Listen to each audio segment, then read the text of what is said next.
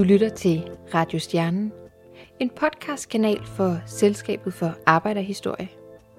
Vi bringer indslag om arbejderbevægelsens faglige, politiske, sociale og kulturelle historie i Danmark og udlandet. I dette program ser vi på den danske arbejderkooperation, også kaldet arbejderbevægelsens tredje gren, som var et tilbagevendende diskussionsemne inden for bevægelsen. Både arbejderkooperationens plads, relevans og form var op at vende igen og igen.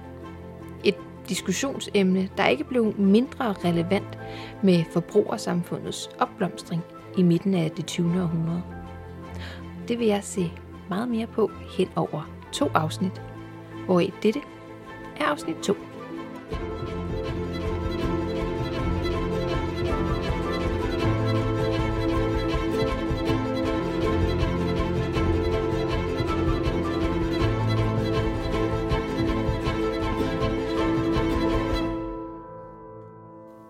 Hvis ikke du har hørt første afsnit om arbejderkooperationen, så vil jeg anbefale dig at lytte til det først. Det ligger tilgængeligt alle de samme steder som dette afsnit. Men helt kort. Så blev der i foregående afsnit talt om arbejderkooperationens start i Danmark. Den meget skiftende opbakning fra de resterende grene af arbejderbevægelsen, samt hvilken rolle arbejderkooperationen burde spille i arbejderbevægelsens overordnede kamp. I dette afsnit vil vi så gå videre med netop denne rollediskussion. For hvordan skulle kooperationens identitet være? Og hvordan skulle arbejderkooperationen sikre sin plads i det frembrusende forbrugersamfund? Det vil jeg forsøge at kigge nærmere på med udgangspunkt i nogle forskellige aspekter, nemlig agitationen, ideologien sat over for virksomhedsdrift, samt et moderniseringsmotiv. Først og fremmest, helt kort, hvad menes med agitation? Med agitation ønsker man målbevidst at bearbejde en gruppes holdninger. Man arbejder altså ihærdigt på at overbevise andre om sin sag. Arbejderkooperationens agitation har haft en betydelig rolle, når det kommer til bevidstheden om foreningens idémæssige baggrund. Både hvad angår medlemmerne, de ansatte og de mulige medlemmer. Agitation kan gribes an på forskellige måder, hvor nogen skaber en åbenlys øh, bevidstgørelse om kooperationens gøren og laden, så bruges agitationen også til at skabe en mere ubevidst appel til modtageren. Og hvad vigtigt er, med agitationsarbejdet kan arbejderkooperationen være med til at styre, hvilken opfattelse omverdenen har om netop arbejderkooperationen. Er de meget idémæssigt forankret, eller er de mere ideologisk forankret, eller er de måske mere effektiviseringsfokuseret? Agitationen spiller altså en stor rolle i udformningen af de kooperative virksomheders identitets- og imageudvikling.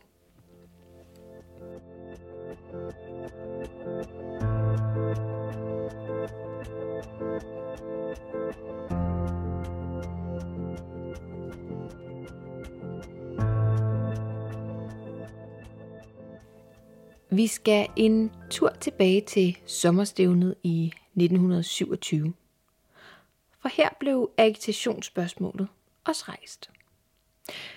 Som jeg kom ind på i forrige afsnit, blev der holdt et sommerstævne på slottet Hinskavl, lige uden for Middelfart. Herregård og dertil hørende parkanlæg agerede derfor smukke historiske omgivelser til Arbejdernes Oplysningsforbund og det Kooperative Fællesforbund i Danmarks årlige sommerstævne.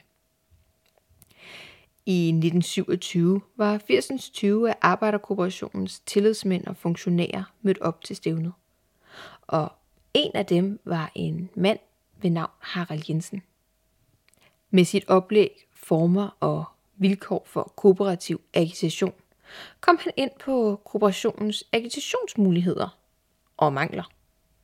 Og ifølge ham er agitation langt mere end blot reklamering for egne varer, særligt når det kommer til kooperationen. En ting er de producerede varer, men der er en anden vare, kooperationen ønsker afsat i mindst lige så høj grad, nemlig oplysningsarbejdet om selve den kooperative forståelse. Til beboere i ejendommen byggefad samvirke. En appel til deres kooperative forståelse. Deres hjem er bygget på et kooperativt grundlag.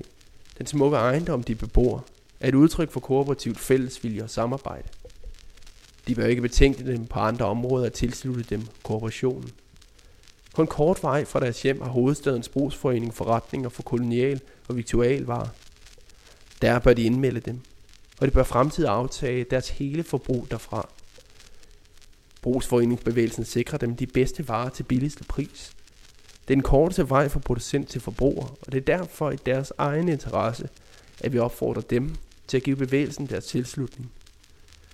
Brugsforeningen er deres egen forretning, og derfor kun denne ene formål at tjene forbrugerens interesser. Arbejderkooperationens agitationsfokus er da også nem at få øje på, fortsætter man op igennem det 20. århundrede, over til tiden efter 2. verdenskrig. Men hvor den startede med at være meget ideologisk forankret, ser man det meget ideologitunge sprogbrug ændre sig op igennem tiden. Men hvorfor? Og hvad siger det om arbejderkooperationens virksomhedsidentitet? I mellemkrigstiden ses en klar bevidsthed om agitationens centrale rolle for de kooperative virksomheders udviklingsmuligheder. Særligt vigtigheden i at oplyse om kooperationens ideologiske mål blev fremhævet i tiden. På en sådan måde, at virksomhedernes ideologiske afsæt blev ved med at være definerende for deres identitet. Med efterkrigstiden ser vi dog en ændring hos forbrugerne. De kooperative virksomheder er derfor nødt til at ændre på hele deres tilgang til forbrugerne. Men om det er pengene værd at omlægge agitationsapparatet, eller om det idébredet oplysningsarbejde måske burde træde i baggrunden til fordel for effektiviseringsarbejdet. Det diskuteres blandt de mange kooperatører. Der argumenteres dog for, at der burde føres en akquisition, der er tæt forbundet med, det, med de nye tekniske rationaliseringer, man særligt så i efterkrigstiden. Og derved fremhæve både ideologien og deres evner inden for effektivisering, og derved kunne sikre kooperationens videre udvikling. Arbejderkooperationens udvikling i tiden fra mellemkrigstiden til efterkrigstiden kan også ses udtrykt i deres ordvalg, hvor arbejderbegrebet i høj grad er brugt i kooperationens tidlige historie, så erstattes det løbende op igennem mellemkrigstiden, for så at være næsten helt udskiftet med forbrugerbegrebet i efterkrigstiden. Med begreber som netop arbejder og forbruger præges arbejderkooperationens identitet og image, og de er med til at sikre deres egen fortsatte plads på trods af en samfundsudvikling. Det skiftende sprogbrug viser dog også et skift i kooperationens syn på medlemmerne. Og men arbejderfortællingen fortsat lever stærkt i efterkrigstidens arbejderkooperation, så er det ikke med samme styrke i bevægelsens oprindelige ideologi. Den har ændret sig i takt med forbrugersamfundets udfoldelse. Brugsforeningen havde ikke helt samme tætte forbindelse til arbejderbevægelsen som mange af de andre kooperative foretagender.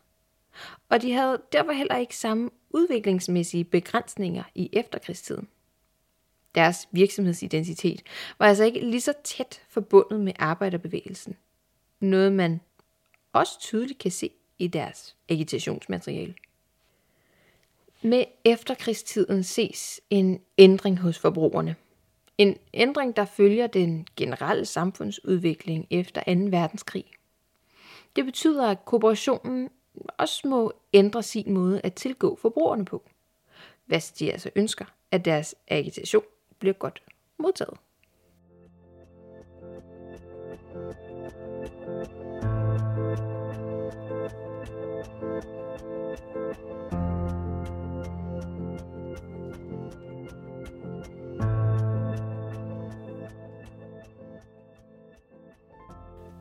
Som jeg også kom ind på i det første afsnit om arbejderkooperationen, så blev netop arbejderkooperationen grundlagt ud fra princippet om et demokratisk økonomisk selvstyre, der havde til formål at frigøre arbejderklassen fra den kapitalistiske virksomhedsform.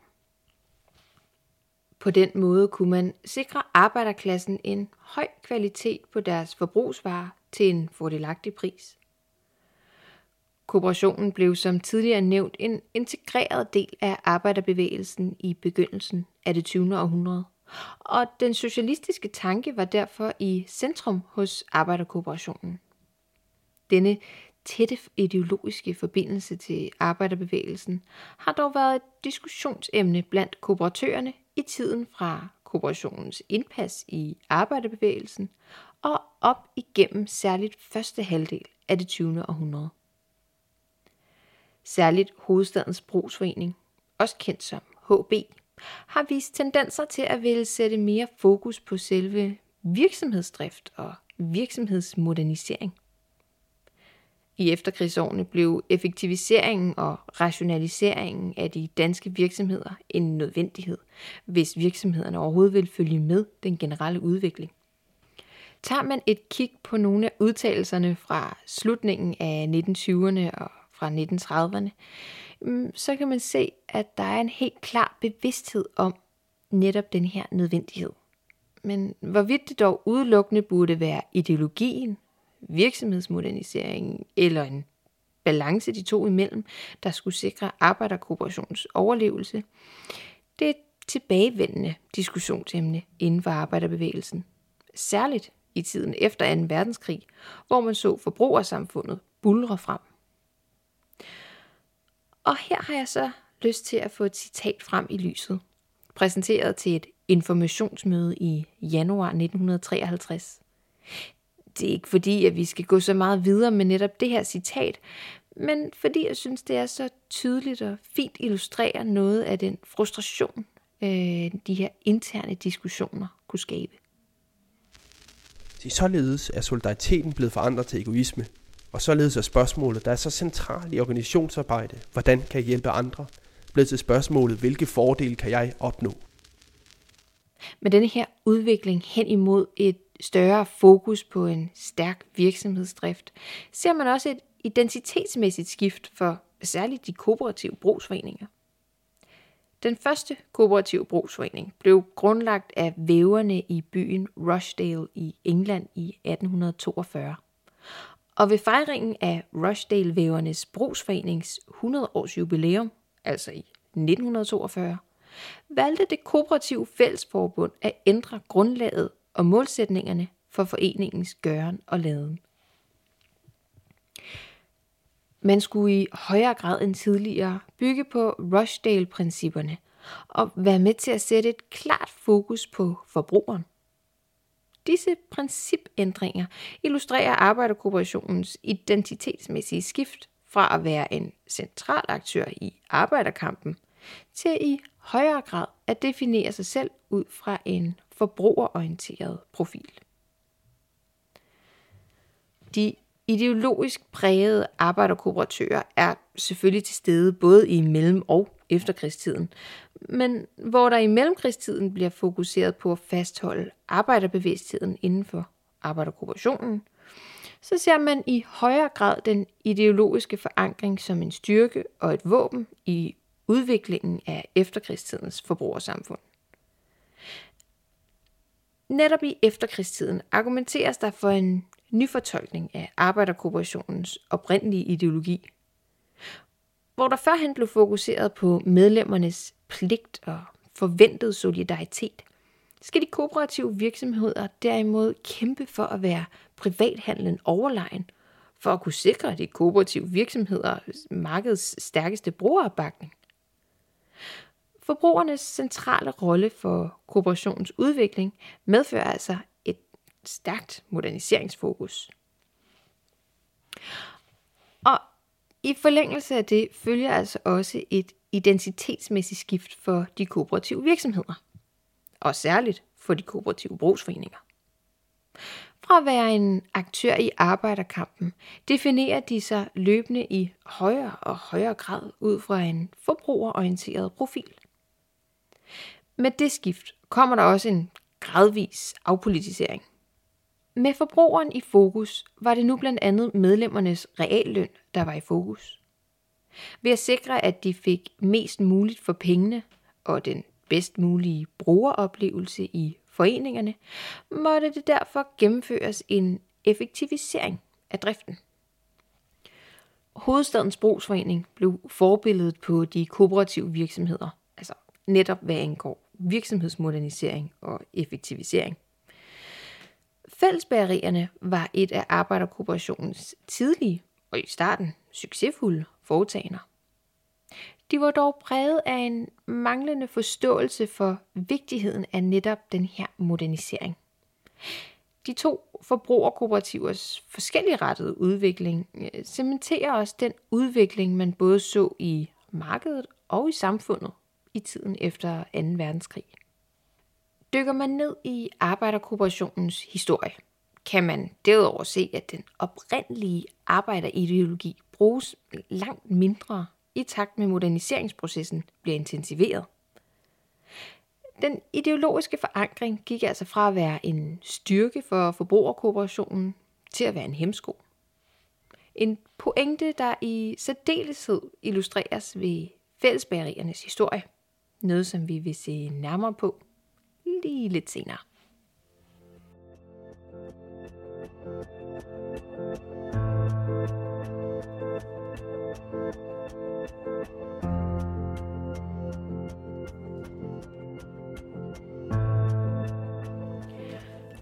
Forbrugerkooperationen oplevede stor opbakning allerede i 1920'erne og 30'erne, og en af de store inden for forbrugerkooperationen var Hovedstadens Brugsforening. Modsat størstedelen af arbejderkooperationens virksomheder, lykkedes det for brugsforeningerne at opnå fremgang på trods af verdenskrisens store påvirkning på forbrugsmarkedet. Forbrugernes magt fremhæves på generalforsamlingen som en vigtig faktor. Brugsforeningerne altså skal være bevidste om. En sådan bevidsthed om forbrugeren bliver netop omdrejningspunktet for brugsforeningernes måde at drive virksomhed på. Og det bærer da også frugt. I marts 1954 interviews hovedstadens brugsforenings direktør, Kai Nielsen, til tidsskriftet Kooperationen. Og men størstedelen af artiklen tager udgangspunkt i interviewet med Kai Nielsen, jamen så det tillader forfatteren altså at starte med at beskrive hovedstadens brugsforening i meget rosende vendinger. På fire år har denne den største arbejderkooperations medlemsvirksomheder fordoblet sin omsætning, der nu er på over 100 millioner kroner om året.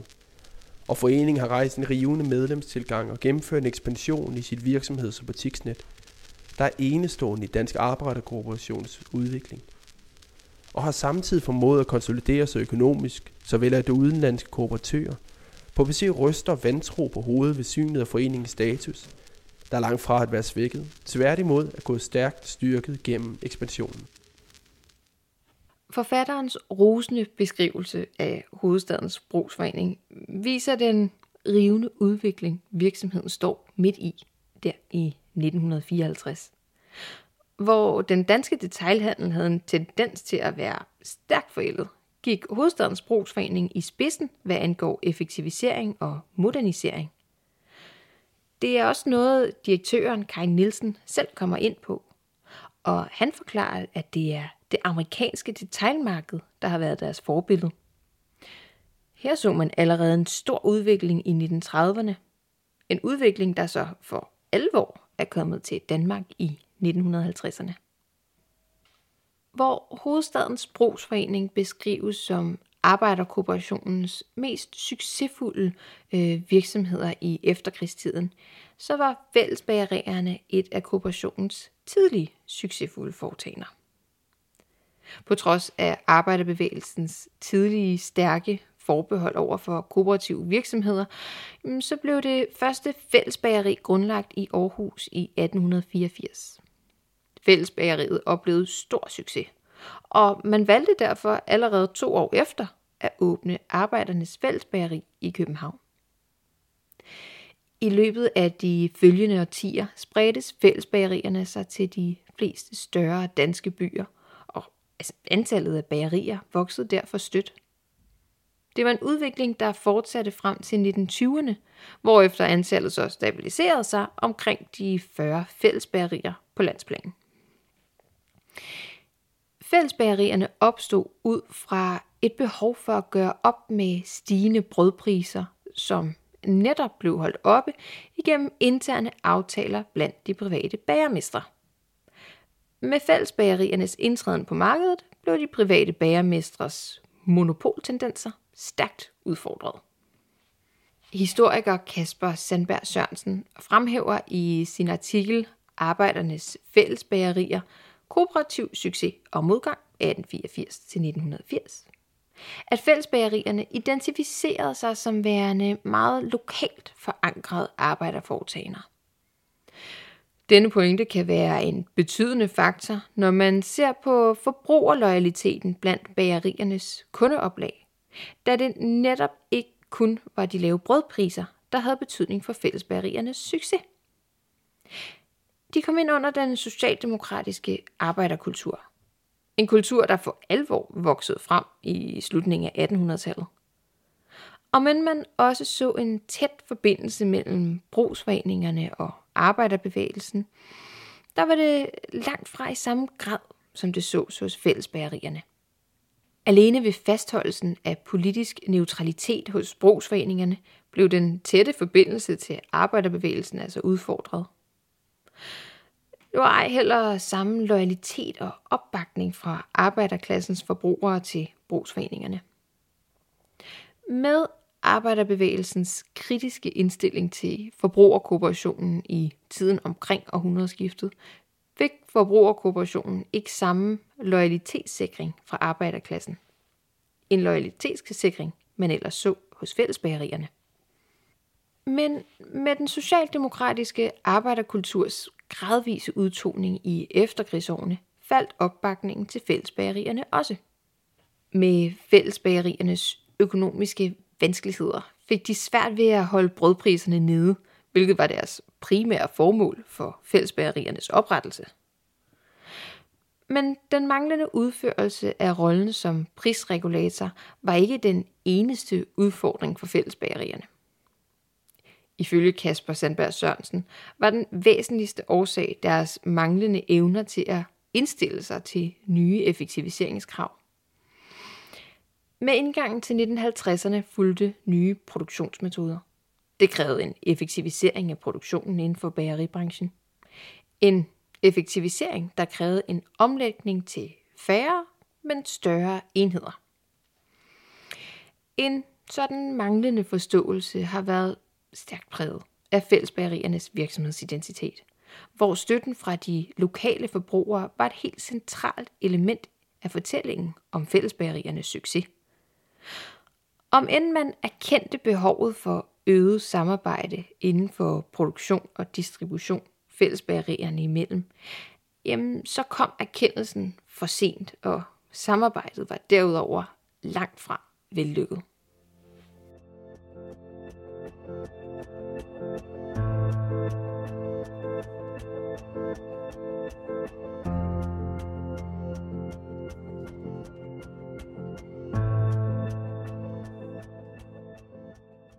Men hvordan overlever den kooperative tanke så gennem de tre tidligere nævnte hovedpunkter? Altså agitationen, ideologien sat over for virksomhedsdriften, samt det her moderniseringsmotiv. Det gør den gennem markante ændringer i udformning og udtryk. For at den kooperative tanke kan overleve gennem mellemkrigs og særligt efterkrigstiden, må den tilpasses samfundsudviklingen. Her er sociologen Karl Mannheims teoretiske overvejelser om ideologiers udvikling faktisk ret relevant at inddrage. Men først helt kort. Hvem er Mannheim, og hvad gik hans teori ud på? Karl Mannheim var en ungarsk-tysk sociolog, der slog sine folder fra 1893 til 1947. Et af Mannheims hovedargumenter var, at det moderne samfunds politiske ideologi er en slags tankesystemer, hvor igennem forskellige samfundsgrupper analyserer og fortolker det sande samfund. Mannheim argumenterer for, at ideologierne ikke er konstanter, men derimod er under konstant forandring og tilpasning til samfundets udvikling. Kooperationens og i særdeleshed hovedstadens brugsforenings ideologiske identitet igennem perioden bevæger sig væk fra sit udgangspunkt og bliver mere pragmatisk orienteret i retning af det at drive virksomheder, bliver det primære forklares altså og nuanceres øh, med tankerne om ideologiernes foranderlighed. Kooperationens ideologi er ikke nødvendigvis den samme perioden igennem. Den bliver tilpasset samtidens samfund og de problematikker og tendenser, der nu engang er. Det betyder dog ikke, at Hovedstadens Sprogsforening fraskriver sig arbejderkooperationens ideologi gennem en fuldkommen omvendelse, men der sker en udvikling og en tilpasning til samfundet. Ligesom samfundet som helhed forandres ideologien altså også. Når arbejderkooperationen derfor havde sit udgangspunkt i den socialistiske ideologi ved sin oprettelse, kan det ikke nødvendigvis forventes, at den har samme form, hverken 50 år senere, altså i mellemkrigstidens 1920'er og 30'ere, eller 70 år senere i efterkrigstidens 1950'erne. I arbejderkooperationens tidlige år byggede den på en forestilling om at skulle agere middel for arbejderklassen, hvorigennem deres ønskede samfundsændringer kunne opnås. Denne reformatoriske tilgang, hvor kooperationen i høj grad blev set som et direkte redskab, begynder man at se et opgør med allerede i mellemkrigsårene. Og overgangen hen imod en ny forståelse og brug af den oprindelige ideologi kommer altså derfor også til udtryk. I efterkrigstiden er ideologien så ikke længere opretholdt i sin oprindelige form. Det er dog ikke ens betydende med, at den nødvendigvis er blevet udskrevet af arbejderkooperationen og kooperationens egen selvforståelse. Det er derimod videreudviklet og tilpasset samtidens nye krav til kooperationen. Hvor arbejderkooperationen definerede sig selv ud fra arbejderbevægelsens kampe og mål ved sin oprettelse – Mm, så så man et langt større fokus på egen virksomhedsidentitet i efterkrigstiden. Deres virksomhedsidentitet bygger fortsat på tanken om at sikre medlemmerne de bedst mulige varer til markedets laveste priser, men hvor det førhen blev gjort for at sikre arbejderklassen bedre samfundsvilkår, gøres det i efterkrigstiden med udgangspunkt i at dække forbrugernes ønsker og krav på bedst mulig vis ved at skabe et virksomhedsimage, der udstråler forbrugerinteresser og samtidsrelevans, er det altså ikke længere arbejderkampen, de kooperative virksomheder alene definerer sig selv ud fra.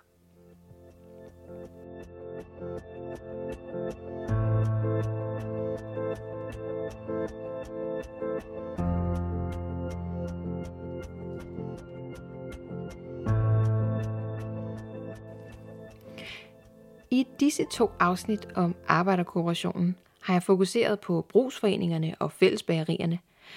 Men den arbejderkooperation, der har udviklet sig frem til 1922, fordelt sig på hele fem hovedområder. Fællesbagerierne, brugsforeningerne, byggefagsvirksomheder, boligkooperationen samt enkeltvirksomheder inden for forsikring, brændsel og bank. Af disse fem hovedområder er det reelt set kun bagerierne og brugsforeningerne, der er forsvundet ud af arbejderkooperationen. Fællesbagerierne gjorde det i 1980, og brugsforeningerne allerede i 1972. Flere af enkeltvirksomhederne er ligeledes ophørt, mens andre er kommet til. Til slut vil jeg citere et afsnit i Henning Gralles bog Det kooperative alternativ, Arbejderkooperationen i Danmark 1852-2012.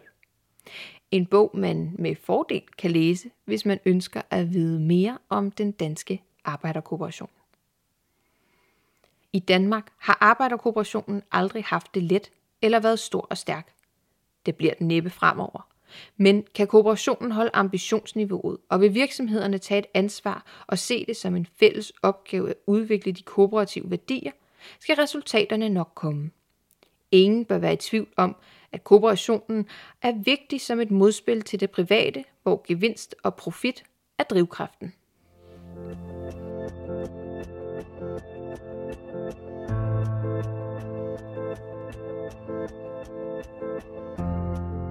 Det var, hvad jeg havde for denne gang.